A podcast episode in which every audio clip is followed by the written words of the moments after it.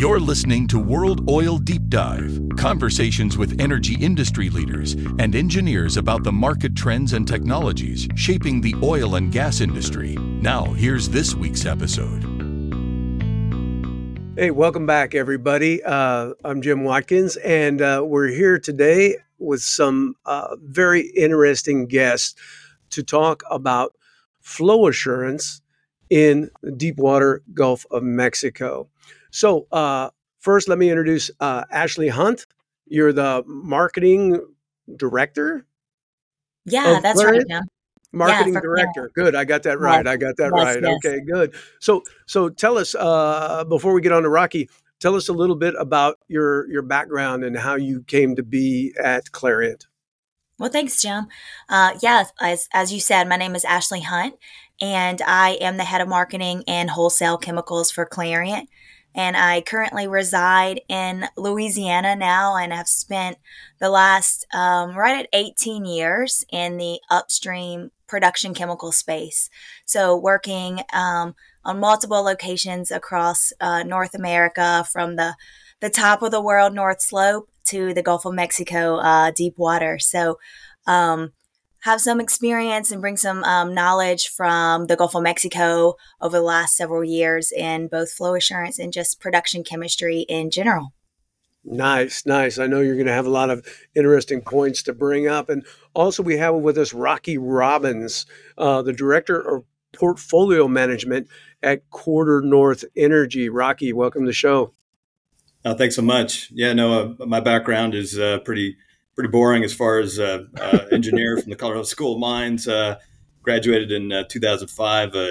went to an independent oil company. I ended up in the Gulf about 10 years ago, and then landed at a company called QuarterNorth, and I've been involved in operations and any number of jobs over those 15 years, but now find myself in the business development side. So uh, I've learned, a, I think, all the facets of this business, and I continue to learn more. Excellent, excellent. Now, tell us uh, for the folks who don't know QuarterNorth, which I didn't really prior to us meeting them for the first time, but tell us a little bit about QuarterNorth and and, and uh, you know where you guys produce. Yeah, sure. No, uh, so QuarterNorth is a new company. Uh, we produce solely from the the Gulf, of Mexico. Um, even though we are a new company, we do produce. Uh, we're one of the larger independents in the Gulf of Mexico. We produce um, over fifty thousand barrels a day from about a dozen assets. And when we talk about uh, the Gulf of Mexico, our, our, focus is really the deep water Gulf of Mexico, and so that's kind of the area in Mississippi Canyon, Green Canyon, and uh, and we are, are definitely a, a, player in the the E&P space in this area. We don't focus in any other area in the globe. We we are the Gulf of Mexico, and and that's uh, that's our focus. That's awesome. So you are a Gulf of Mexico expert, then, right? So, so, yeah, I, so tell us, possible. Tell us before we jump into uh, some some details about that. Tell us about the importance of the Gulf of Mexico overall. You know, for U.S. production. Oh man, I could talk about this for for a long time. you know, the Gulf um, is such an important source of of oil, and not just oil, but like talent and resources and uh, technology. And um, I, I, think in, in the world of economics, we tend to call these lead markets. And so it's typically where your best performers, your best technologies all get implemented. And we see it here in the Gulf. And the Gulf has been producing for almost uh, 100 years. And even though we produce in, from 100 years over kind of a, a 300 mile um, uh, distance, all that production within that, that small area, we still got a lot more barrels to produce. And so, um, as far as regulatory, as far as technology, as far as the uh, people that are that are in the oil field, this is the best place to work. And so, it it, it really drives, I think, part of the American um, uh, engine, and uh, I think it, it, definitely funds the, the, the southern states and, and drives the, the innovation that we see. Yeah. And like you were saying, I mean, it's a place where like the best technologies get implemented and things. And, uh, you know, because it is prolific and people have been producing a long time, anything that we can do as an industry to squeeze more out of that right. is a good thing. And that's what we're here to talk about today, basically, right? Flow assurance uh, from the chemical side. So, um, let, let's let's jump into that a little bit here you know the ESG and the sustainability. I mean, you can't just dump whatever you want into the Gulf of Mexico, right? People people don't like that. Uh, the regulators don't like that. So, um, what are we doing as an industry to kind of come together and and make more sustainable chemicals to help with production? Appreciate you bringing that up. So, from a sustainability perspective, you know, from and from chemicals, we are continuing to listen to our customers and we continue to advance and make advancements in chemistry. So, not only just um, more sustainable products from solvent perspective, right? From the molecular perspective, but also from the process safety perspective. So we are continuing to try to um, densify that and make the chemicals more concentrated. And so that not only helps in all aspects from um, shipping and the volumes in general, but also from a process safety perspective, right? Taking into account people and crane lifts and everything else. So we're looking at sustainability from um, a full view, right? And speaking with customers and operators and trying to understand and work this together.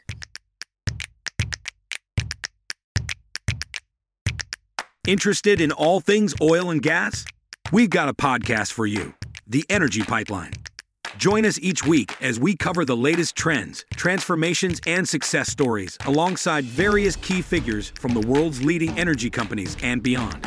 Listen to the Energy Pipeline wherever you stream your podcasts or visit cat.com slash energy pipeline.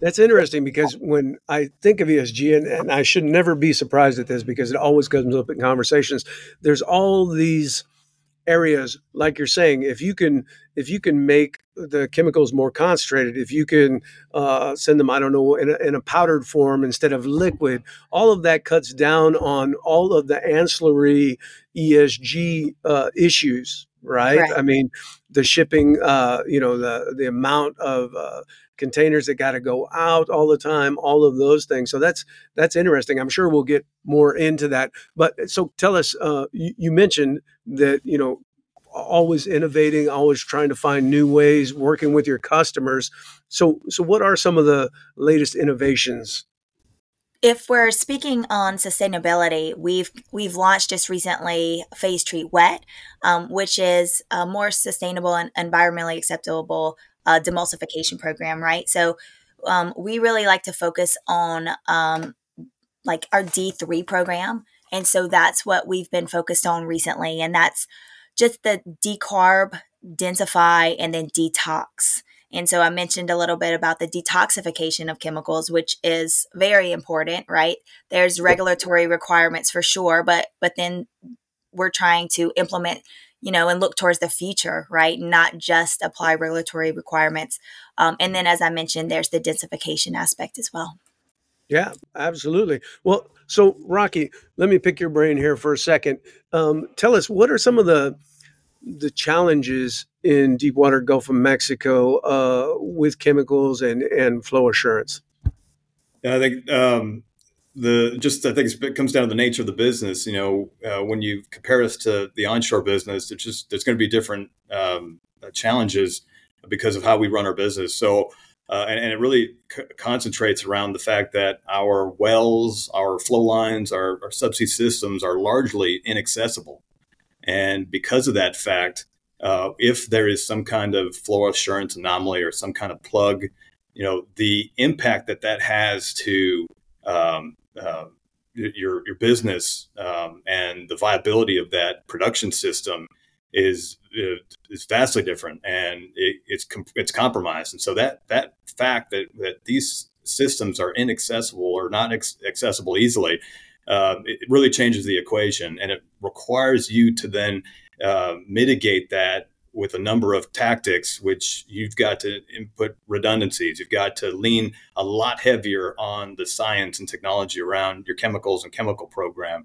Um, and, and, all of those things have to kind of work together to amplify what, what I like to call is the operating window um, for your flow system. And, and I think that that really then then leads to uh, broader um, discussions. And I think the fact that that is so critical to our business is to, to what Ash, Ashley was saying is why there's such a, a focus on uh, improving our chemicals, our, our chemical uh, efficacy, and our chemical sustainability. Uh, if we had two chemicals and one is just as effective as the other, but this uh, the one is more sustainable than the other. We're going to go with the one that's more sustainable because that's something that's changed over the last few years. That is some ad that we have as an industry. That is a requirement now as we as we build those systems.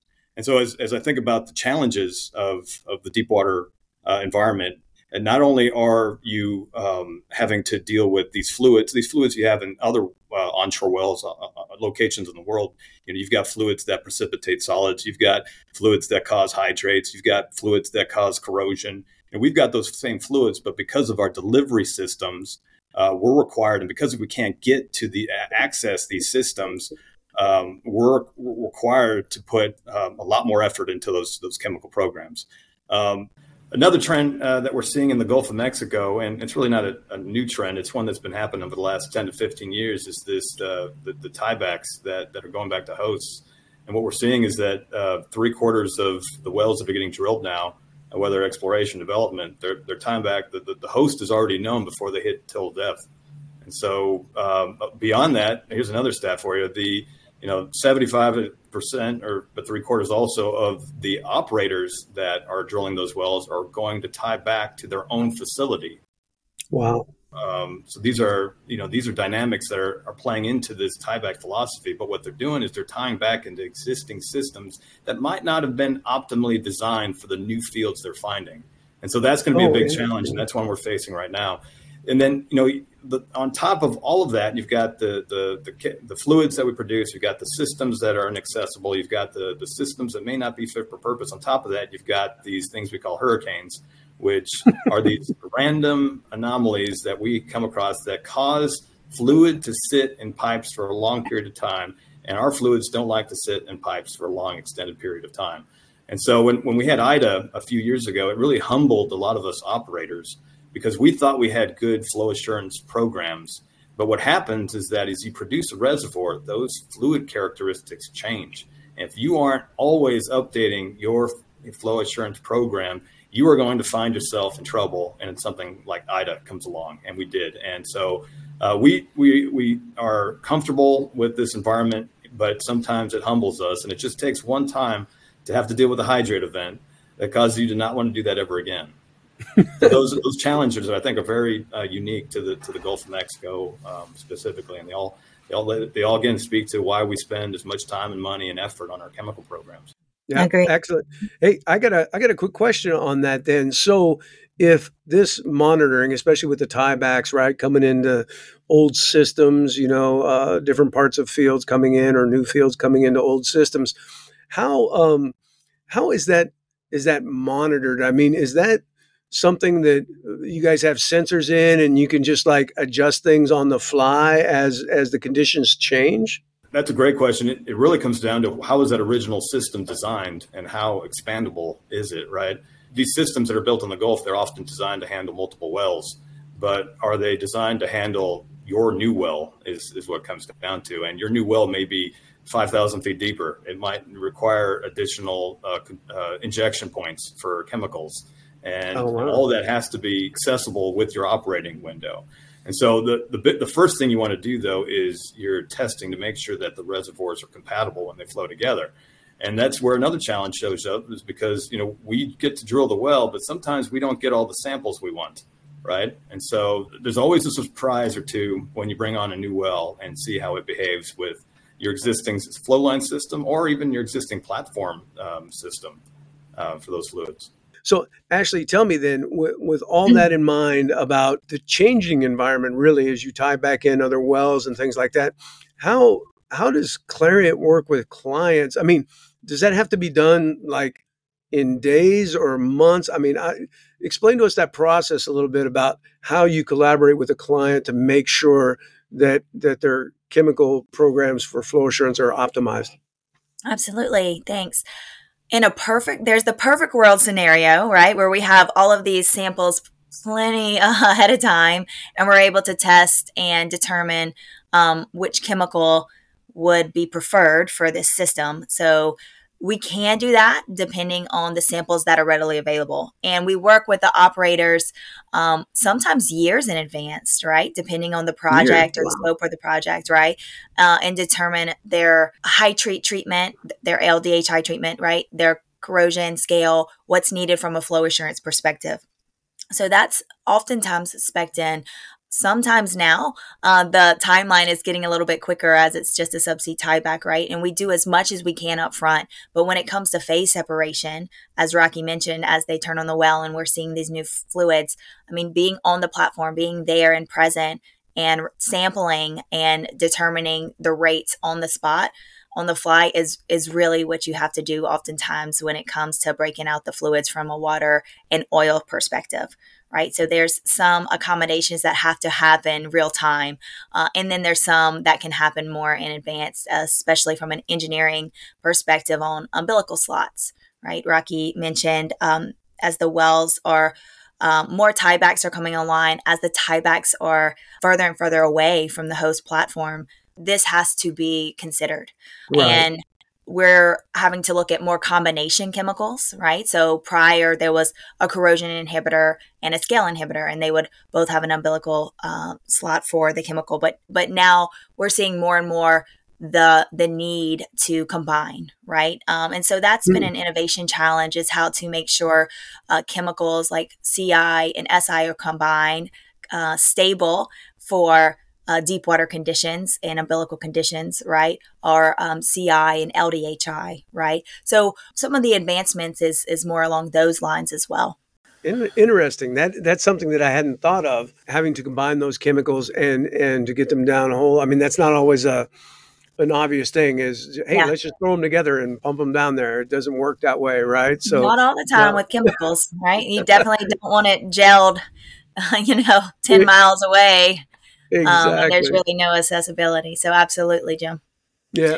So um, tell us then rocky or ashley uh, whoever whoever this would go to best. So these uh, high pressure high temperature conditions that you find are there you know particular challenges with that? I mean the deeper you go the more you have to deal with that right i can speak um, just from the chemical side and then rocky you can speak um, from your experience as well. Just from hthp it really begins in the laboratory testing right? And so mm. some of that is still uh, in innovation right? But working with the operator and understanding what their thresholds are for both temperature and pressure and developing chemistries that can be mainly stable, right? Stable right. and uh, under those conditions. Um, and obviously, at the end of the day, they have to perform. So for us, it starts in the laboratory and with our flow assurance and our some of our innovation teams.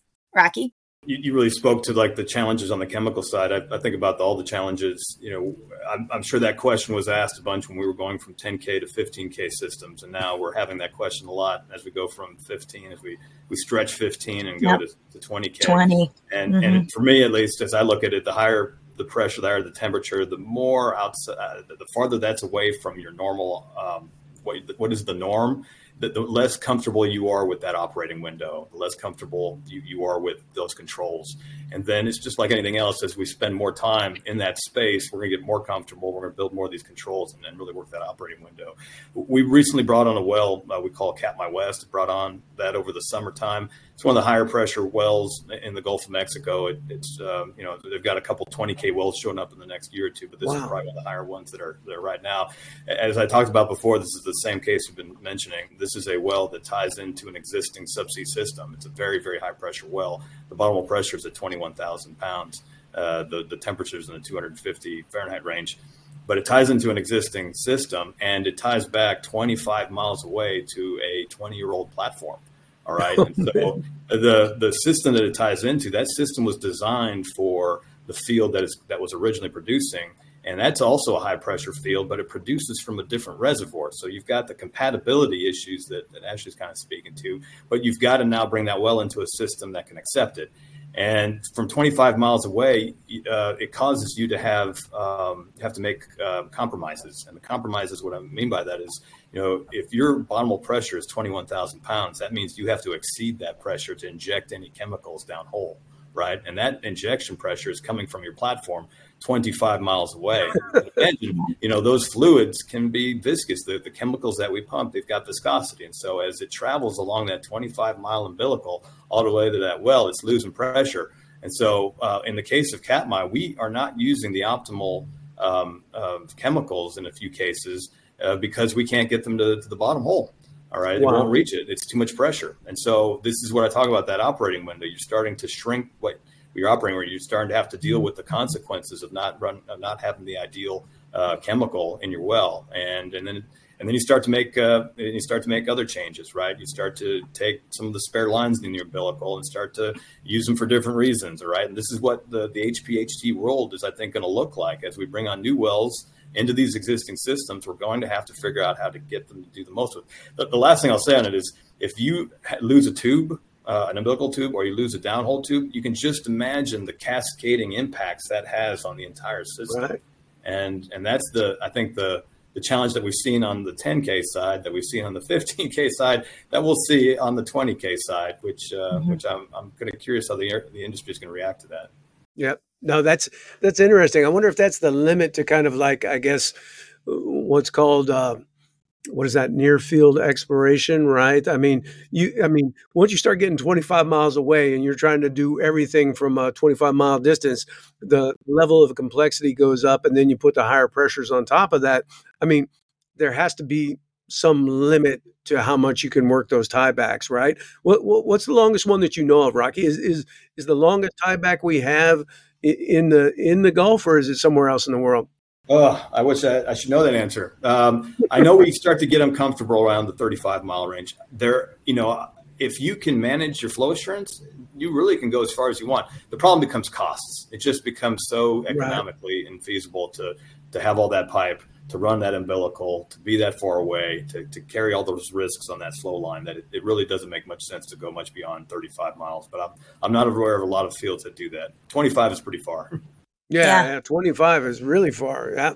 And I guess there's a, I mean, you know, that's why there's financial guys, right? To figure out like, does it make more sense to run 35 miles or should we just put a new platform out there and, and deal with it that way, right? So, yeah. Which is why, which is why some of the flow assurance studies have been so far in advanced, right? Um, because some of what's needed is going to determine the answer to that, right? From not only a technology perspective, but from a cost perspective. Right. And how, how close is that, uh, Ashley, when you're doing those studies, right? So you got some samples from that hole that was drilled 25 mm-hmm. miles away, and you're trying to put it together economically uh, for somebody it would seem to me that at best it's a it's a good guess, right? You don't know until it's actually working whether those chemicals are going to do what you tested it out to do, right? You're trying to get as close to possible to tell the person, yeah, this is this is how that's going to work. But things change too, right? I mean, you could be right at the upper yeah. limit of it, and then something could change, and then you're like, "Whoops!" So I don't, yeah, I don't know. Exactly. Yeah, the risk the risk are high. I mean, um, especially in the flow assurance aspect. Um, and you mentioned samples. Uh, sometimes there are samples, right? And sometimes, uh, sometimes it's modeling, right? Especially from a feasibility, oh, wow. Yeah, feasibility study and feasibility perspective. Um, sometimes it's it's looking at all the conditions and having to model and, and make some decisions, right? Make some risk based decisions based on that information. Yeah, no, that's that's interesting. That's fascinating, and I guess that's why it's important for an operator like Rocky and your crew to get and and have partners who you can work with that whole time right when the feasibility studies are going on. Every every operator must do that right? I mean they have to do these feasibility studies they have to do this. But being partnered up early on just means that you know you'll be able to deal with changes and you, and people will already understand what's happening down there as much as you know they've seen already right? So they can make changes on the fly right? Actually so like Clariant, if if a program's operating a certain way with certain chemicals and then some things change, that's a less of a leap for you guys to adjust that than it is to bring in somebody and just throw a bunch of data at them and say, "Hey, look, something's wrong." Right? Yeah, for sure. For sure, it's less of a risk top sides, right? As far as separation, phase separation, um, it, it's a little bit more complicated as it relates to subsea right? And then you have 25 miles of uh, umbilical filled with a certain chemical, right? So, so the options to just switch subsea chemicals doesn't happen quite as quickly, right? um, and so that's why there's just a lot of collaboration, uh, not only with um, everyone aboard, at the operators, the chemical company, and everyone to really make sure that we're not only injecting the right amount uh, for what we're trying to achieve, but also we're injecting the right product. Yeah. Well, here, here's a question for you. So, uh, I mean, obviously, there's there's challenges as we try to make things more ESG friendly, right? So, Rocky, what are some of those uh, that you've seen? You mentioned earlier that hey, if we got two chemicals do the same thing, we're always going to pick the one that's better ESG. But are what what are the drawbacks or difficulties uh, going that way? Yeah, no, I think uh, I think Ashley was speaking to it a little bit. Is you know, if by going more sustainable, are you compromising you know effectiveness or even costs and, and all those things? But but what I like is that sustainability is now one of those pillars that you have to weigh um, going forward. And I, I don't, I, I, see that becoming more likely. I mean, we haven't we've talked a lot about the operational risks, but I think you know we're we're seeing you know regulatory a risk as well in our business is I think the the lease sale and the postponement of that lease sale is a, a big you know signal of that. But uh, and the other one is the the Inflation Reduction Act it, inside the the IRA right. you know has provisions in it that where you know we as operators will for the first time be fined by the federal government for our GHG emissions right? Wow. And so that's something that's starting in 2024. And so the, I'm not saying that that's not a not a good or a, a necessary thing, you know, to to to, to move forward. But um, I, I, think there you're going to have either operators and, and service providers and vendors and and that that either resist that change or are going to move forward with it. And I think the latter are going to be more successful. Um, and and I think the chemical side is a is a big one because since it is the lifeblood of our business, and it's an easy one to point to. It's one that that interacts with the environment. It's the one that's that's got a big target on it, and and that's why it's it, it gets the attention from all of us that it deserves. Yeah, and and I guess as the regulations mount and things like fines kick in, it gets harder and harder to resist that, right? I mean, the option uh, for an operator being an independent or a large operator just you know, do we just suck it up and pay the fines, or you know, do we really take care of this, right? That's right. I think uh, they're only going to get more strict, and and you know we are stewards of our environment as well, and uh, we we care about you know the, that we're doing as much as we, we possibly can to provide the least amount of damage and the most sustainable options. So that it, I think it all fits together. I think the the things that I worry about is that you know we're still in the early part of this ESG moment, and uh, we're still quantifying what good looks like, and I do worry that you know we we may not be using the right you know for lack of better word, KPIs. And, and I see that on, on the emissions side where I saw an article where, you know, I think uh, they were they were beating on the shelf assets in the Gulf, and they were saying that hey, they didn't you know, three four x the carbon emissions per barrel, right? Well, because they mm-hmm. produce mm-hmm. very few barrels, but all the while they only produce the two thousand or so platforms only produce like thirty five percent of the emissions, and and it's the 50 to 60 deep water facilities and those operations that provide 65% of the emissions and so if you're running a viable you know emissions reduction program who are you really going to target and and it's really my my drive is that hey let's not take assets out of the gulf prematurely the value of the Gulf is, is the efficiency, the sustainability, the ability to use infrastructure, the, the ability to turn a thousand barrel facilities into twenty thousand barrel facilities with the right location discovery. And I think that's that's where I worry about uh, with where we are in the early phases of, of ESG. Yeah, it's it's interesting because you would think, I mean, with everything that's going on in the world right now, that you'd be trying to maximize and make sure that we're maximizing the resources we do have at our disposal right? And yet sometimes the the regulations and stuff seem a, a, a, little bizarre, and it's weird because the the regulatory agencies, you know, that are overseeing our business, these guys should know what they're doing, right? Is it an energy policy issue, or is it a is it just like the regulators not understanding the business enough? I mean, what do you think causes those strange things?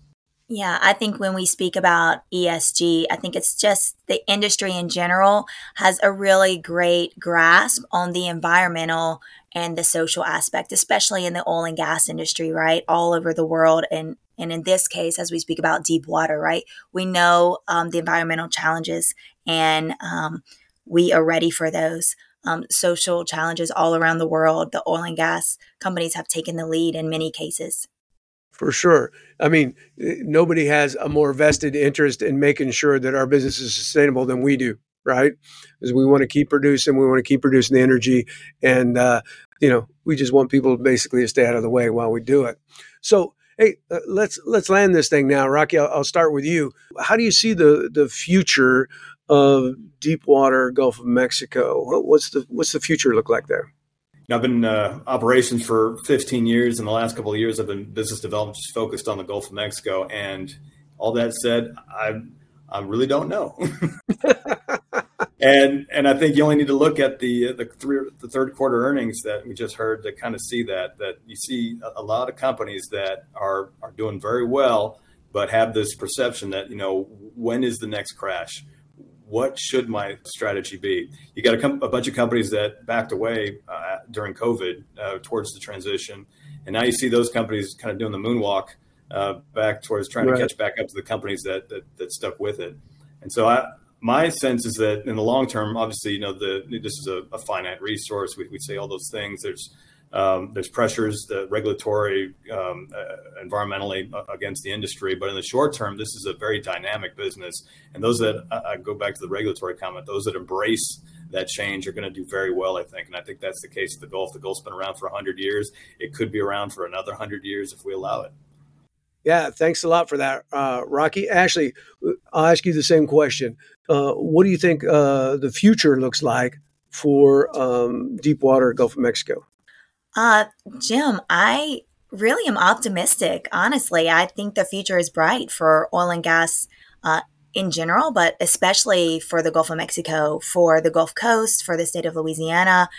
Um, I am excited to hear about people that are interested in um, our industry, right? And so I think in general, a lot of what's been said recently is that oil and gas really aren't going away anytime soon. That's right. Sure. And so that makes all of us in this industry proud to work in oil and gas uh, and proud of what we do and what we bring to the world every day to meet, you know, um, global energy needs.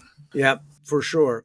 Well, Rocky, Ashley, thank you so much for being on the show today. It was a great conversation, and uh, look forward to hearing back from you in the in the future. You know, when we get some of these uh, great case studies about these super long tiebacks and the challenges with those, those are those are the type of thing our readers at World Oil love to hear about. So definitely, you know, submit some articles, get that in the magazine, and uh, then we'll have everybody uh, reading your information as well thanks thanks for being on today. We really appreciate you taking the time uh, to talk to us about flow assurance you know in deepwater gulf of mexico. It, it, was a fantastic conversation. Thanks a lot guys. Thanks jim. Thanks rocky. Thanks jim.